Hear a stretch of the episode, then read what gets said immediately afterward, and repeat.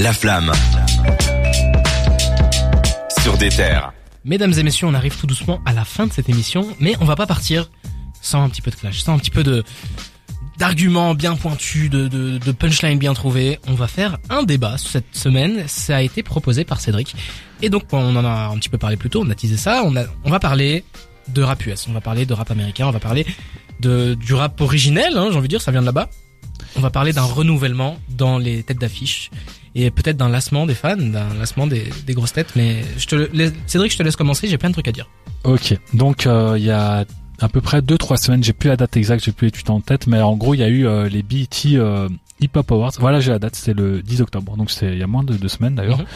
Et euh, non, c'est il y a deux semaines. Et il y a Kendrick Lamar qui a obtenu le titre de rappeur de l'année. D'accord. Un titre qui a fait couler beaucoup d'encre sur les réseaux sociaux puisque l'année comprend, comprenait donc euh, bah, tout ce qui avait suivi depuis octobre l'année d'avant, donc la dernière cérémonie. Il faut déjà faire une, une, une distinction, c'est qu'il y a les BT Awards, on parle souvent dans cette émission-ci, puis il y a les BT Hip Hop Awards qui sont deux choses différentes. Et là, c'est les BT Hip Hop Awards, donc c'est moins prestigieux, mais c'est consacré qu'au rap. Alors que les BT Awards, ça met un peu euh, toute la culture euh, noire en avant, pas que le rap. Ça peut être même le graffiti, euh, Ouais, du gospel. ouais, la danse, le gospel, euh, etc., etc. Donc là, vraiment, c'est que une, une émission, enfin une cérémonie purement hip-hop. Mhm. Kendrick Lamar reçoit le trophée de rappeur de l'année.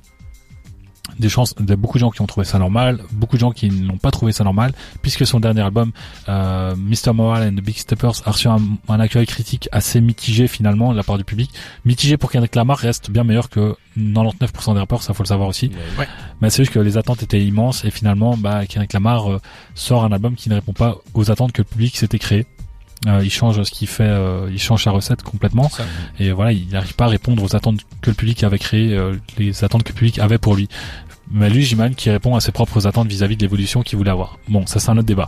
Euh, L'album fait pas un gros carton commercial, il fait une bonne première semaine, mais c'est vrai que c'est du moins bon que ce qu'il faisait avant. Euh, en termes de chiffres de En vente, de en- Dame. Ouais. en termes de certification, euh, même les clips font pas des buzz incroyables. Puis euh, il faut savoir aussi qu'il est devenu totalement indépendant entre temps, donc Ouais. euh, même s'il fait même s'il fait moins de chiffres, il fait plus d'argent. c'est c'est quand même une Ouais, réalité. c'est drôle. Et euh, voilà, donc euh, c'est euh, dans ce contexte euh, assez particulier que euh, Kendrick Lamar est élu euh, rappeur de l'année.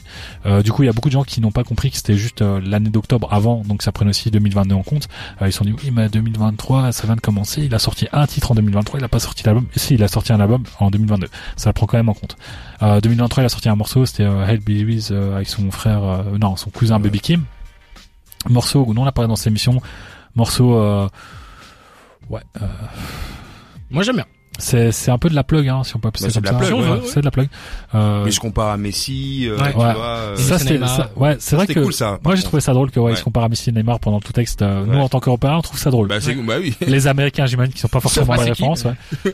et d'ailleurs le morceau a très mal vieilli puisque Messi et Neymar ne jouent plus du tout ensemble et euh, ouais je me suis quand même renseigné au niveau des, des chiffres de vente parce que faut voilà il- en première semaine il se classe dans le les top euh, 100 des, des- enfin dans les classements les charts mais il se classe assez bas. Et puis finalement le morceau disparaît complètement au bout d'une semaine. Donc euh, puis c'est aussi un morceau qui n'a pas été teasé qui est sorti par surprise mais qui a quand même eu un je crois qu'il a eu un clip. Non il a Oui. même pas oui, Si, si, il a été clippé directement. et donc euh, il sort quand même euh, voilà par surprise. Donc c'est pas étonnant que ce soit pas un hit puis ouais c'est compliqué quoi. C'est c'est plus un morceau funky fun que vraiment un morceau fait pour un succès commercial. Donc le seul vrai morceau qu'Henrik Lamar sort cette année-là en 2023 c'est ça. Il sort son album un an avant qui euh, qui connaît un succès assez mitigé. Donc ça pose la question de est-ce que Kendrick Lamar est vraiment la- l'artiste de l'année depuis ça moi ça m'a lancé sur ce débat. Est-ce que finalement il y a pas une page qui s'est tournée? Parce qu'on l'a fait pour le rap français on parlait de SCH Mhm. Dinos. Même si c'est d'autres générations là on prend quand même des, des rappeurs euh, qui ont moins d'années d'expérience. Là je parle là du coup ça m'a lancé. On s'est posé la question ouais SCH Dinos machin est-ce que la page n'est pas en train de tourner Damso Mhm. aussi d'ailleurs. Nino. Ouais, voilà, tous ces rappeurs-là. Moi, je me suis dit, on, on pourrait se poser cette question-là pour le rap américain, mais en prenant des rappeurs qui sont là depuis plus longtemps. Et je voulais prendre les trois têtes d'affiche de la New Gen, qui n'en est plus une du coup. Hein. Big Freak. Ouais, je voulais parler. Euh, bah, j'allais même citer Big Sean, mais lui, ça fait déjà un petit moment qu'il a un Ah, peu lui, disparu. Donc, on va citer vraiment le, le Big Tree euh, de la nouvelle génération, qui n'en est plus une. Donc, la mid, euh, fait 10 ans. la, la mid generation, on va dire. Euh, donc, euh, Cole, Kendrick et Drake. Drake, dernier album décevant. Avant dernier album décevant. Avant avant dernier album décevant. Décevant. Depuis 2015. Décevant. Mais même si CLB euh, il retrouve un peu des lettres de noblesse avec du, du, du long, enfin sur le long terme, Bah c'est assez étonnant. C'est décevant. Ouais, c'est vrai que ça reste décevant. Euh, Cole, bon, Lui, Il a pas un sorti peu. grand chose On retient rien en fait. euh, on reste sur notre fin quand c'est sorti. Ouais, c'est Cole, le problème de Cole, c'est que c'est les featuring sont à chaque fois exceptionnels. Et puis il sort un album, finalement, c'est pas la même chose. Donc on a l'impression qu'il garde ses meilleurs couplets pour ses, euh, ses, euh, ses pour featuring. prouver. Ouais, Ouais. ça fait très prouveur, c'est vrai. Euh, et puis ça fait, je pense, depuis euh, euh, 2017 qu'il a pas, non 16, l'album. Euh... Désolé, je suis un peu malade. L'album euh, For Your Eyes Only, qui était vraiment son dernier euh, excellent album. Ouais. Et d'ailleurs qui a pas été fortement apprécié du public quand il est sorti, mais c'est avec le long terme les gens comme ça le valider.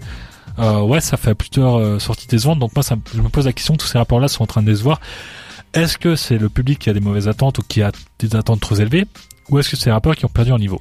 Et attendez, je vais boire parce que je suis en train. Régale-toi. Ouais. Mais euh, on va on va reprendre la main très, très facilement parce que t'as parlé donc de, de J Cole, on va rester un peu là-dessus. 2016 For Your Eyes Only, qui est un album un peu plus court, hein, qui fait 10 titres, donc on peut même considérer ça comme un EP ou une mixtape.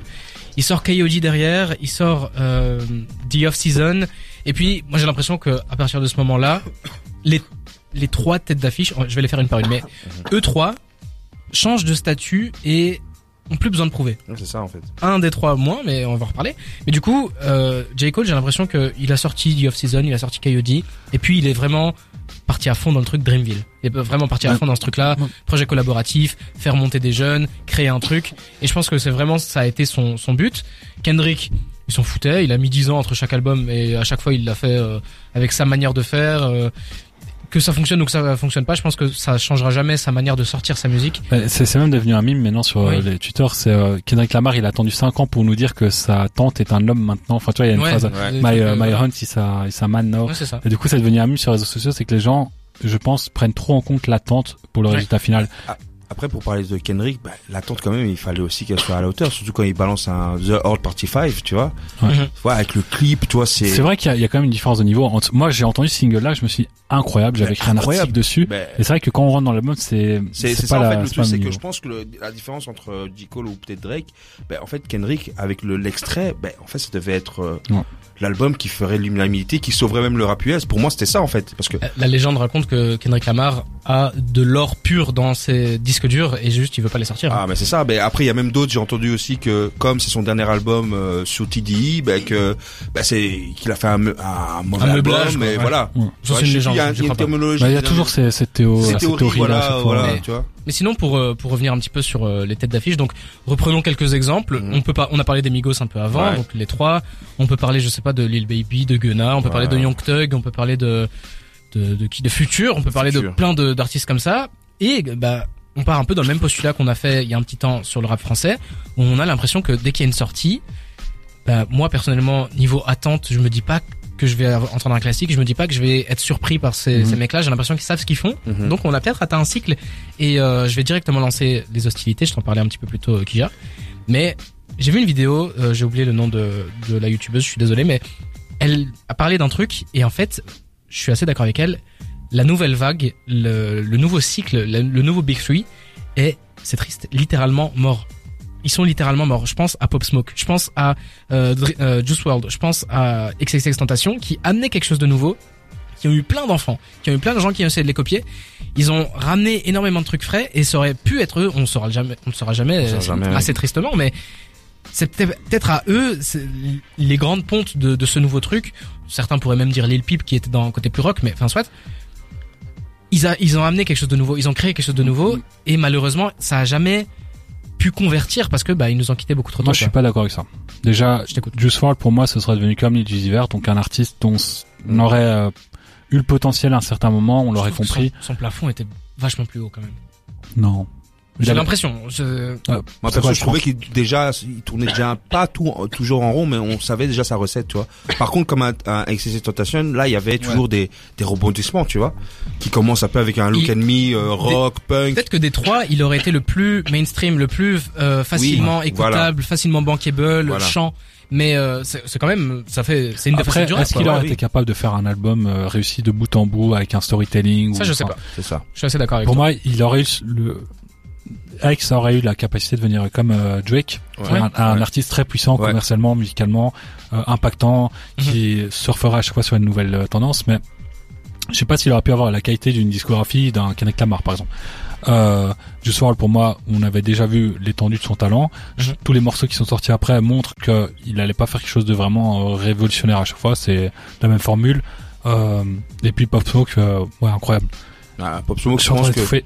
Ouais, vas-y, vas-y. hein. Bois, bois un Bois, bois, bois, bois, euh, On, va continuer euh, avec Ija. Non mais mais pour moi même Pop Smoke pour parler un peu du de, de ces trois là c'est pour moi sa mort a vraiment comme t'as dit terminé un truc en fait. Oui. Pour moi Pop Smoke quand je, je même quand t'écoutes un peu les, les rappeurs français qui dénigrent maintenant ou même le public hein, qui dénigrent maintenant le, le rap US ou euh, limite on dit que le rap, euh, rap FR est meilleur que le rap US. Mais pour moi en fait Pop Smoke s'il était encore vivant il aurait peut-être renoué ce truc. tu Mhm. vois.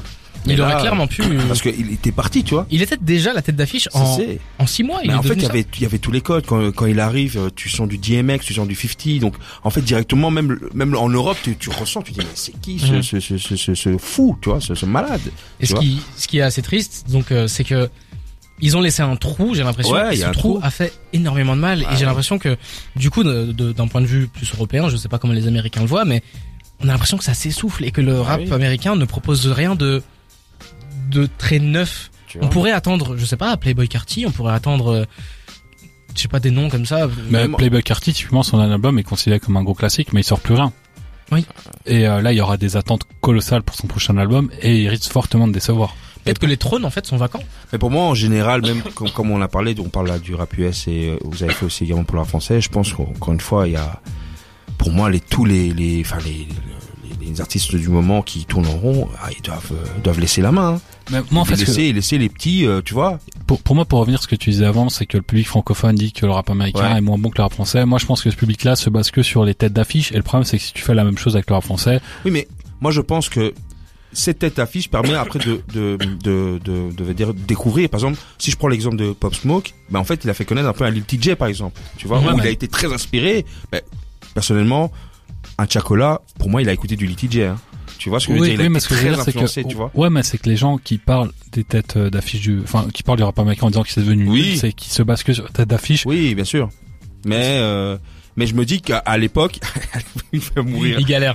On va galère. continuer, on va continuer. Non mais je me dis que même à l'époque parce qu'il y avait toujours ce truc euh, même euh, en tout cas moi je suis je vais faire l'ancien mais je veux Mm. dire à l'époque il y avait ce truc où les gens tu voyais ceux qui écoutaient du rap français ceux qui écoutaient du rap US il y Ouais, avait pas ça. ce truc où il y Un avait pont euh, entre les deux. voilà moi j'écoute mon rap US j'écoute mon rap euh, FR tu vois. Et je trouve que les la mort surtout je parle plutôt de, Pop- de Pop Smoke ben en fait ça allait peut-être pas renouer mais de dire ok il y a plus de cette comparaison le rap US en vérité c'est là tu vois.